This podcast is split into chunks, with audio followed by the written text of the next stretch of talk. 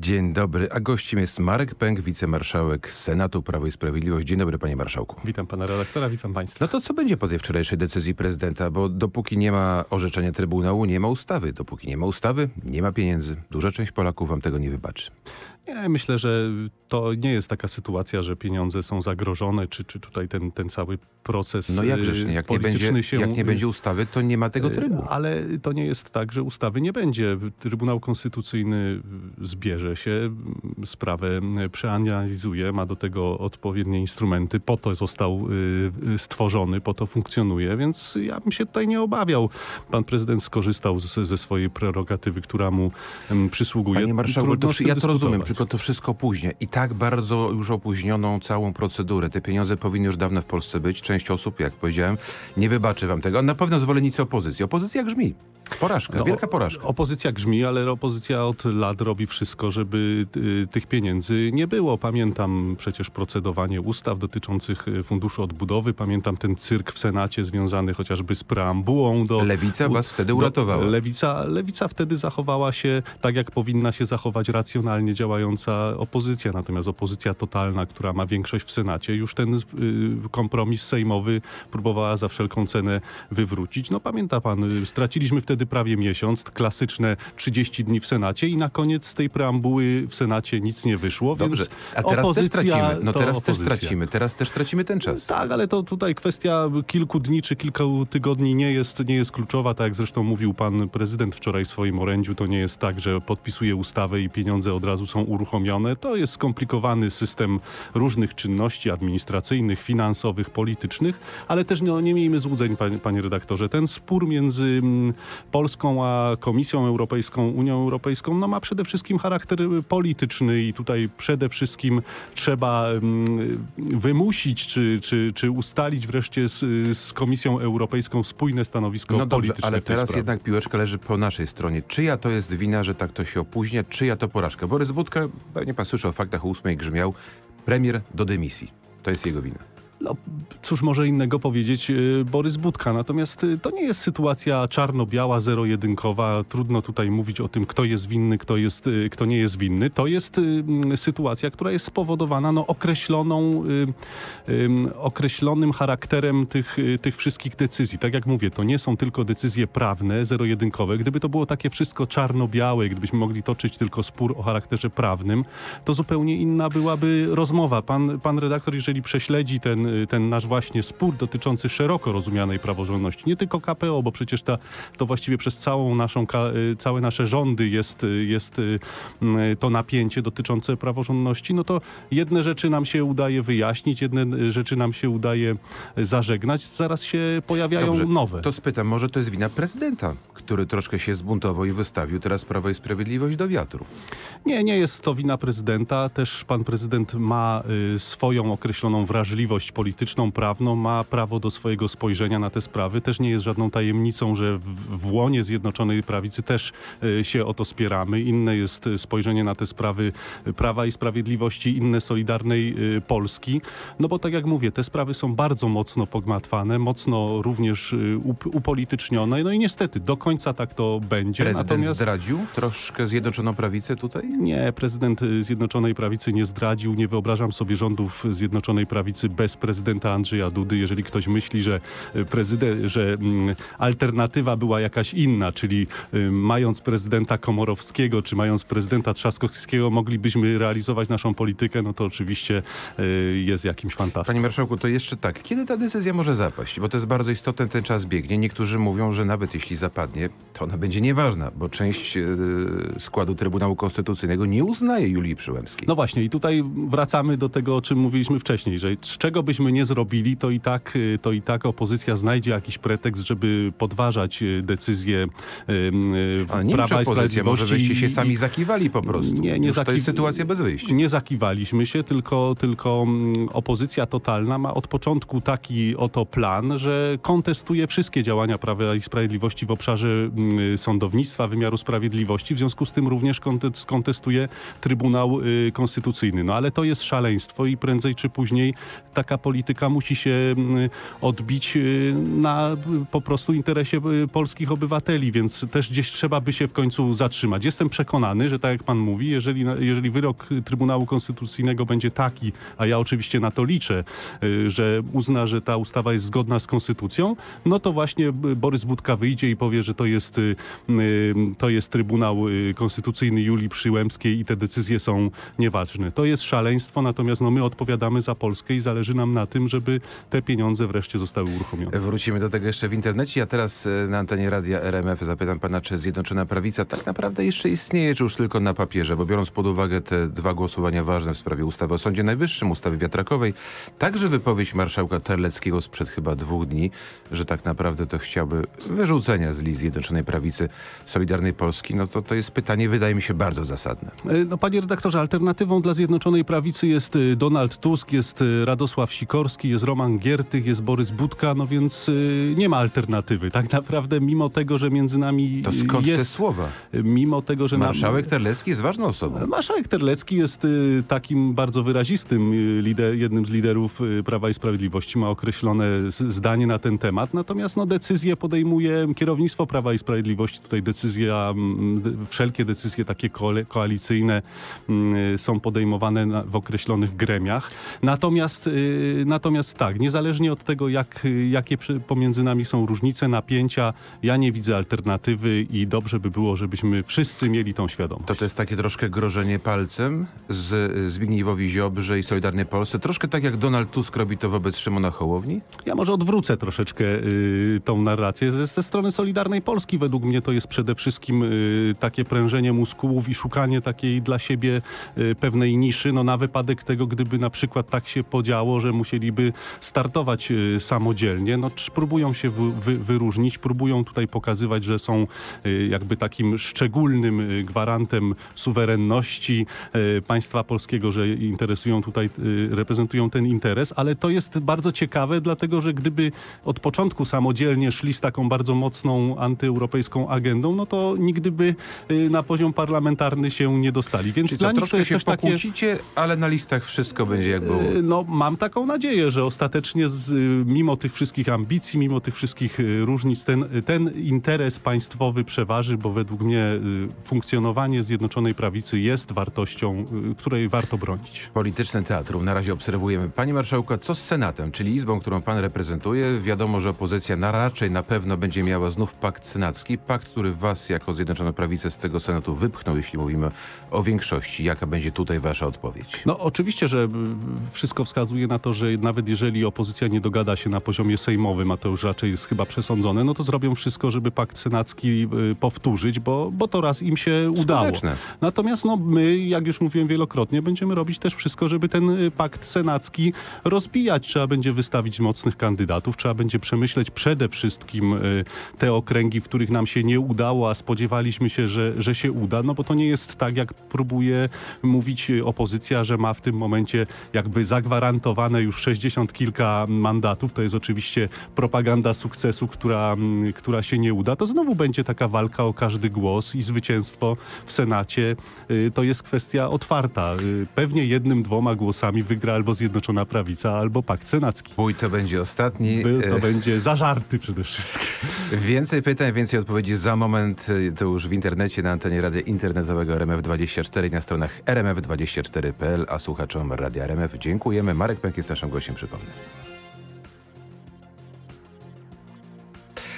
Panie marszałku, z jaką ofertą wyborczą w takim razie Zjednoczona Prawica ruszy w tą kampanię wyborczą, bo na razie chyba to, co widzimy, to jest taka prekampania, ale ona za moment się zacznie.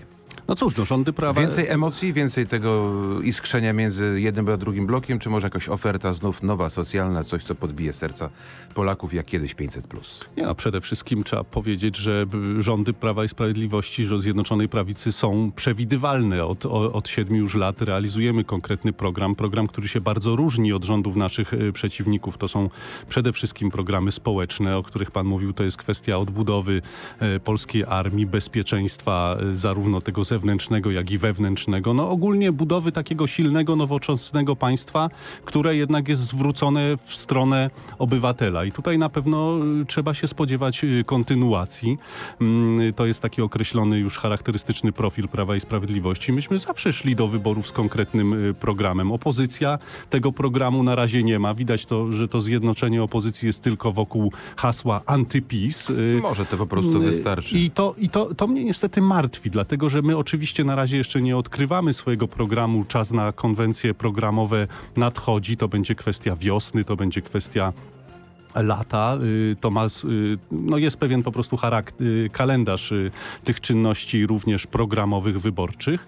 Natomiast bardzo trudno będzie dotrzeć do obywateli z konkretnymi ofertami programowymi, jeżeli opozycja no, będzie tylko i wyłącznie grała na takich skrajnych, agresywnych bardzo emocjach, a to widać. Opozycja to widać. Mówi, że to wygracie, że jedynym waszym pomysłem to jest krytykowanie Tuska. No to, no to proszę, proszę mi pokazać program opozycji, jaki jakikolwiek inny poza tym hasłem antypis, poza taką narracją kradniecie, szkodzicie Polsce, zadłużacie Polskę. No to jest pewnego rodzaju projekcja Mar- taka po- ale polityczna. Ale przyzna pan, panie marszałku, że takimi rzeczami jak umowna Villa Plus nazywana w mediach nie pomagacie sobie. Dlaczego y- takie rzeczy się zdarzają tuż przed wyborami? Tu muszę przyznać, że no ta siła takiej, takiego rażenia propagandowego ze strony opozycji jest jednak bardzo duża i bardzo często zdarza się tak, że oni nam narzucają po prostu zupełnie kłamliwe narracje. Z, z igły robią widły, jak to się mówi popularnie.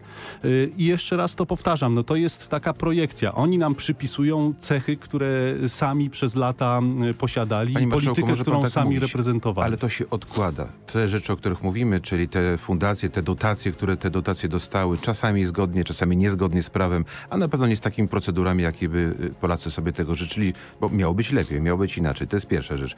Pewnie pan obserwuje albo spotyka się z wyborcami. Część z nich jest naprawdę rozczarowana. Wysokimi cenami, bardzo wysokim zusem, tu mówię o takich małych przedsiębiorcach, rosnącymi cenami gazu, prądu. To jest rzecz dla ludzi bardzo istotna. Jaka tu będzie odpowiedź? No, to jest oczywiście wszystko bardzo istotne, ale to jest też spowodowane czynnikami no, bardzo takimi obiektywnymi i globalnymi. No, jednak spójrzmy prawdzie w oczy. Prawo i Sprawiedliwość już od kilku lat rządzi w bardzo trudnej sytuacji obiektywnie, bo to jest sytuacja pandemiczna, popandemiczna, no i od roku już y, trwająca wojna. Wojna, która tak naprawdę no, doprowadziła do y, całkowitej rewolucji w, w kluczowych dziedzinach gospodarki. No przede wszystkim cenach, cenach Zgoda, energii. Ale I, na y, i nie można zarzucić, Z U S-u wojna nie miała wpływu. No ale panie redaktorze, nie można zarzucić Prawu i Sprawiedliwości, że on na te zjawiska nie reaguje, bo y, y, tempo prac legislacyjnych, ich zakres, zakres pomocy państwowej, tarcze najróżniejsze właśnie, te, te covidowe, później, później te inflacyjne, kryzysowe, paliwowe, no to jest wszystko przecież konkretne działanie państwowe no, o bardzo takim y, szerokim zakresie, więc ta krytyka taka totalna opozycji jest po prostu kłamliwa, jest niesprawiedliwa, no ale oczywiście naszym zadaniem jest to wykazać, jest wykazać społeczeństwu, że nasze rządy no jednak są dobre dla opozycji. Opozycja domaga się też dymisji ministra Czarnka. Tej dymisji pewnie nie będzie, bo to jest jasne, że tutaj go obronicie, ale czy coś takiego na kilka miesięcy przed wyborami to nie jest strzał w stopę?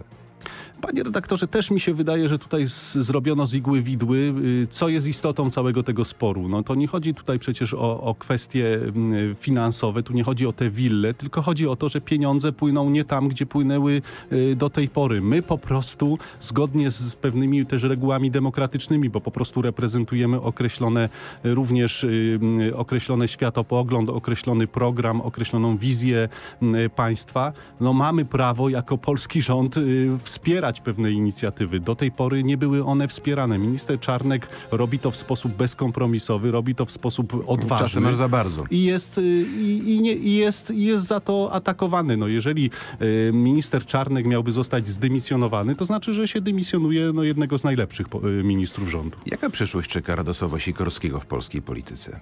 No ja mam nadzieję, że czarna przyszłość, to znaczy, że wreszcie ktoś y, również w Platformie Obywatelskiej wyciągnie wnioski z tego, co ten człowiek mówi, jak ten człowiek politycznie funkcjonuje, no bo już niezależnie od tych spraw, które ostatnio wyszły, czyli tych ogromnych pieniędzy, które on pobiera od Zjednoczonych Emiratów Arabskich, to jest człowiek, który również w tym momencie takim krytycznym, a więc trwającej wo- wojny, swoimi wypowiedziami po prostu szkodzi polskiej racji stanu, szkodzi Polsce. No i cóż, jeżeli on nie jest obciążeniem wizerunkowym dla Donalda Tuska, dla Platformy Obywatelskiej, to znaczy, że to środowisko kompletnie nie przejmuje się żadnymi standardami moralnymi, ale również polską racją stanu. Radosław Sikorski broni się i mówi, że wszystko było lege artis, zgodnie z prawem, z procedurami, głosował tak jak jego obóz polityczny, więc nie można mówić jego zdaniem o żadnym wpływie Emiratów Arabskich na decyzję w Europarlamencie. No, Radosław Sikorski jest takim typowym politykiem tego establishmentu europejskiego, związanego właśnie głównie z Platformą Obywatelską, który już po prostu kompletnie stracił kontakt z rzeczywistością. No, jeżeli jakikolwiek europoseł Prawa i Sprawiedliwości miałby coś takiego y, y, za uszami, jakby, jakby coś takiego wykazano na przykład, nie wiem, Beacie Szydło, czy, czy Joachimowi Brudzińskiemu, czy Dominikowi Tarcińskiemu, to zobaczyłby pan redaktor, jaka byłaby narracja z tamtej strony. To jest kuriozalne, no, że może... tutaj bijecie, że, że może, larum gracie, bijecie w będę. Nie, ale panie redaktorze, bo co jest tutaj istotą? No to jest po prostu jakieś kuriozum, że europoseł pochodzący z Polski, który to powinien właśnie ten interes Polski w Parlamencie Europejskim reprezentować, no tak naprawdę drwi sobie z polskiego społeczeństwa i mówi, nie ma żadnego problemu, że ja takie gigantyczne pieniądze pobieram od obcego, obcego państwa, jakiegokolwiek obcego. Ale legalnie, no właśnie nie... nie ma problemu, bo legalnie no bo to wszystko jest, zgłosił. Bo broni to... się, że wszystko jest tak, zgodnie tylko, z prawem, że... przejrzyste, czytelne, można do tych zeznań podatkowych dojść. Tak, tylko że panie redaktorze, cała ta afera Qatargate, z którą przecież od wielu tygodni również, którą obserwujemy, i, i również ta sprawa Radosława Sikorskiego pokazuje, że po prostu ci politycy w, w instytucjach europejskich no, są kompletnie oderwani od pewnego standardu politycznego, jak powinien z punktu widzenia finansowego polityk funkcjonować. To, że, to, że oni się do tego przyzwyczaili, to, że tam jest tak zwana kul, taka kultura bezkarności funkcjonuje i że oni wszyscy uważają, że to jest okej, no to jest ich problem, a to nie jest nasz problem. Jest świetna okazja, niezależnie już od Radosława Sikorskiego, żeby na funkcjonowanie Parlamentu Europejskiego, na kwestie lobbingu w Parlamencie Europejskim, na funkcjonowanie w ogóle instytucji europejskich wreszcie spojrzeć krytycznie i systemowo, bo proszę zauważyć, polityków krajowych, szczególnie w Polsce, no bez przerwy się o coś oskarża, bez przerwy się pod, potępia za kilometrówki. Ostatnio nawet widziałem jakieś artykuły, które mu, no. potępiały posłów za to, ile pieniędzy wydali na jakieś wieńce. No, no to są pan, jakieś drobiazgi. W... słynną aferę madrycką, europosłowie Prawa i Sprawiedliwości wtedy musieli tam troszeczkę posypać go no, popiołem. No, ale p- proszę też e... pamiętać, że ponieśli surową odpowiedzialność no, polityczną, szczególnie bo, rzecznik, tak. bo ich nie ma w polityce. Tak. Wrócę, panie marszałku. Jaka przyszłość dla marszałka, kiedyś też marszałka Sikorskiego, ale e, ma przyszłość w polityce, ma przyszłość w rządzie? Adrian Zandberg mówi, że przekreślił sobie szansę ja na uważam, że... w przyszłym rządzie, ale Tomasz Lenz w wywiadzie ostatnio powiedział, że będzie jedynką z Bydgoszczy. Panie redaktorze, no nie, nie, nie mam wątpliwości, że doktryna Neumanna, ale tutaj to już bardziej doktryna Tuska, bo, bo to już będzie decyzja, która będzie obciążała po prostu konto polityczne Donalda Tuska, będzie taka, żeby go bronić, dopóki jest w Platformie, do samego końca. Tutaj nie mam żadnych wątpliwości, bo takie są standardy polityczne Platformy, ale tu chodzi o obiektywne standardy w polityce, a nie standardy w Platformie, więc... ufam, że jednak ta sprawa no, wywoła przynajmniej szeroką dyskusję na ten temat, ale to są jakby dwa aspekty. Jest kwestia jego odpowiedzialności politycznej i co z nim się stanie właśnie pod kątem tej odpowiedzialności politycznej, ale jest jeszcze kwestia odpowiedzialności prawnej, bo z, czego, z tego co wiem, to odpowiednie służby zajmują się również y, y, tym oświadczeniem majątkowym pana posła y, Sikorskiego, no więc tutaj oczywiście trzeba zaczekać do y, finału tych postępowań. Wspomniał pan te nazwiska, więc do nich wrócę. Beata Szydło, Patryk Jaki, Joachim Brudziński wrócą na listy krajowe do parlamentu w tych wyborach tegorocznych? Nie ma na razie takiej decyzji, o tym się oczywiście gdzieś tam, gdzieś tam mówi. Na pewno części z tych polityków brakuje w polityce krajowej. To jest pewnego rodzaju paradoks, że bardzo nam wtedy zależało na bardzo dobrym wyniku do Parlamentu Europejskiego i taki wynik żeśmy odnieśli. Tutaj najlepszym przykładem jest lista krakowsko-świętokrzyska, gdzie Beata Szydło no, ustanowiła rekord Europy. A uśmiecha się pan, więc czuję, że chciałby pan ją zobaczyć na tych listach. Ja bym na pewno chciał, żeby niektórzy z tych polityków wrócili do do polityki krajowej, ale to jest oczywiście nie moja decyzja, to jest decyzja przede wszystkim ich, pewnego, pewnego wyboru. Zobaczymy. A Michał Dworczyk powinien się pojawić na listach? Michał Dworczyk jest bardzo zdolnym politykiem, politykiem niesłychanie dynamicznym, energicznym. Nie będę mówił o konkretnych miejscach na listach, bo ja też nie wiem, jaka jest, no, jakie są rozmowy chociażby prezesa Prawa i Sprawiedliwości czy premiera z, z Michałem Dworczykiem na temat jego przyszłości, ale to jest na pewno człowiek, który jeszcze ma przyszłość w polityce. Pan widzi siebie w tych nowych rozdaniach w Senacie, w parlamencie? No, ja może na razie, jeszcze w innym miejscu? Ja na razie robię swoje. Jestem wicemarszałkiem Senatu, w jakimś sensie liderem Prawa i Sprawiedliwości w, w Senacie. Takim liderem takiej specyficznej opozycji senackiej, która z, z jednej strony jest wi- bardzo mocno opozycyjna w W, w, w stronę marszałka Grodzkiego i jego ekipy, no ale robi co może, ażeby um, wspierać w Senacie rząd. To nie jest łatwe zadanie. Senat się w ogóle bardzo zmienił i wydaje mi się, że e, to już nigdy nie będzie taka izba refleksji, zadumy i spokoju, więc ja będę oczywiście m, do końca tej kadencji przede wszystkim walczył o dobre imię rządu Prawa i Sprawiedliwości w Senacie. Za dziesięć dni do Senatu wraca kodeks wyborczy, bardzo emocjonująca znów sprawa. Rzecznik Praw Obywatelskich krytykuje to wszystko, tak jak i opozycja też też Zresztą no, marszałek Grodzki zapowiada wiele zmian. Przejdzie to w jakiej formie, jak pan myśli? No cóż, no to w, w Senacie oczywiście będziemy mieć taki teatr. Przede wszystkim będziemy mieć opowieść o tym, że te zmiany są niedopuszczalne z punktu widzenia tego, w jakim terminie są robione, że już blisko wyborów. No cóż, no i trzeba będzie wtedy przypominać w nieskończoność ten dwa tysiące jedenasty rok, kiedy to w roku wyborczym uchwalono cały kodeks wyborczy, a więc ustawę no, dużo szerszą, dużo głębszą m, niż tą nowelizację, którą my robimy i jeszcze nie uwzględniając kompromisu sejmowego w Senacie, um... tak na siłę wprowadzono poprawką senacką jednomandatowe okręgi wyborcze. Czyli co, znów będzie bój, tak? Oczywiście, bój będzie zawsze, bo po to jest w tym momencie Senat, żeby no, burzyć jakikolwiek kompromis i spokój, który no może udaje lepiej, żeby się z trudem uchwalić. Odłożyć. W tych wyborach może lepiej, żeby nie, go trzeba, jeszcze nie było. Trzeba uchwalić, trzeba uchwalić zmiany, które wcale nie są tak, jak mówi opozycja, jakieś szczególnie kontrowersyjne. One są przede wszystkim profrekwencyjne, a więc tak naprawdę wspierają to, ażeby wola suwerena w wyborach się wyraziła w jak najszerszy sposób. Apel do senatorów. Pan taki apel kilka dni temu wystosował w sprawie wsparcia dla reparacji, tak? Senat pewne prace zawiesił, nie wiem jak to powiedzieć, odłożył. Ma pan jakąś odpowiedź od kolegów senatorów? Tej nie, sprawy? Nie mam na razie takiej odpowiedzi, natomiast no, na razie wyraziłem to w formie pewnego takiego briefingu prasowego, natomiast na najbliższy, przed najbliższym posiedzeniem już będę w sposób taki formalny domagał się po prostu wznowienia prac Komisji Ustawodawczej, bo to było tak, podjęliśmy pracę nad taką uchwałą analogiczną jak uchwała sejmowa, bo nie wyobrażamy sobie, żeby Senat nie, nie, nie wyraził takiego wsparcia tego procesu um, rządowego i wtedy y, większość senacka znalazła taki oto prote- pretekst, że nota, która została skierowana do rządu niemieckiego w tej sprawie, nie ma charakteru publicznego, więc oni tak naprawdę nie wiedzą, co tam jest. No i M S Z wyszedł naprzeciw y, oczekiwaniom między innymi senatorów i ta nota jest już w tym momencie w odpowiednim trybie dostępna dla posłów i senatorów. Każdy się może z nią zapoznać. Senatorowie Prawa i Sprawiedliwości się zapoznali. Z tego, co wiem, to jeszcze żaden senator y, większości senackiej się z nią nie zapoznał, więc jest czas, żeby się zapoznać i nie ma co odkładać tej sprawy. Wraca też ustawa wiatrakowa do Senatu. Wiadomo, że będzie bardzo dużo poprawek, już marszałek Grodzki to zapowiedział, ale tak myślę sobie, może w ogóle nie ma żadnego znaczenia, bo jeśli mówimy o tym, że ta ustawa o Sądzie Najwyższym też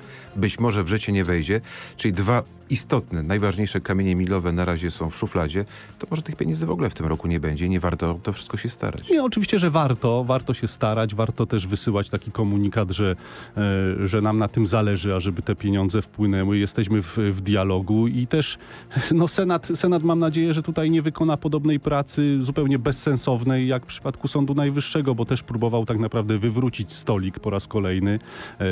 Zawsze jest tak, że mamy taką naiwną nadzieję, że jeżeli udaje się osiągnąć jakiś kompromis taki szerszy niż tylko w łonie Zjednoczonej Prawicy w Sejmie, to że w Senacie ten kompromis zostanie utrzymany. Niestety wielokrotnie już przekonywałem się, że ten kompromis i tak się burzy, no bo to jest taka zabawa trochę takiego dobrego i złego policjanta. W, w Sejmie czasem opozycja pokazuje, że wspiera rząd, no ale w Senacie to już jakby umywa ręce. Marek Pęk, wicemarszałek Senatu Prawo i Sprawiedliwość, był naszym gościem. A może fotel prezydenta Krakowa. To jest coś, o czym pan myśli i marzy. Nie, nie myślę o fotelu prezydenta Krakowa. Wielokrotnie o tym rozmawiałem. Jestem zainteresowany tym szczeblem parlamentarnym. Dziękuję. Dobrego dnia. Dziękuję bardzo.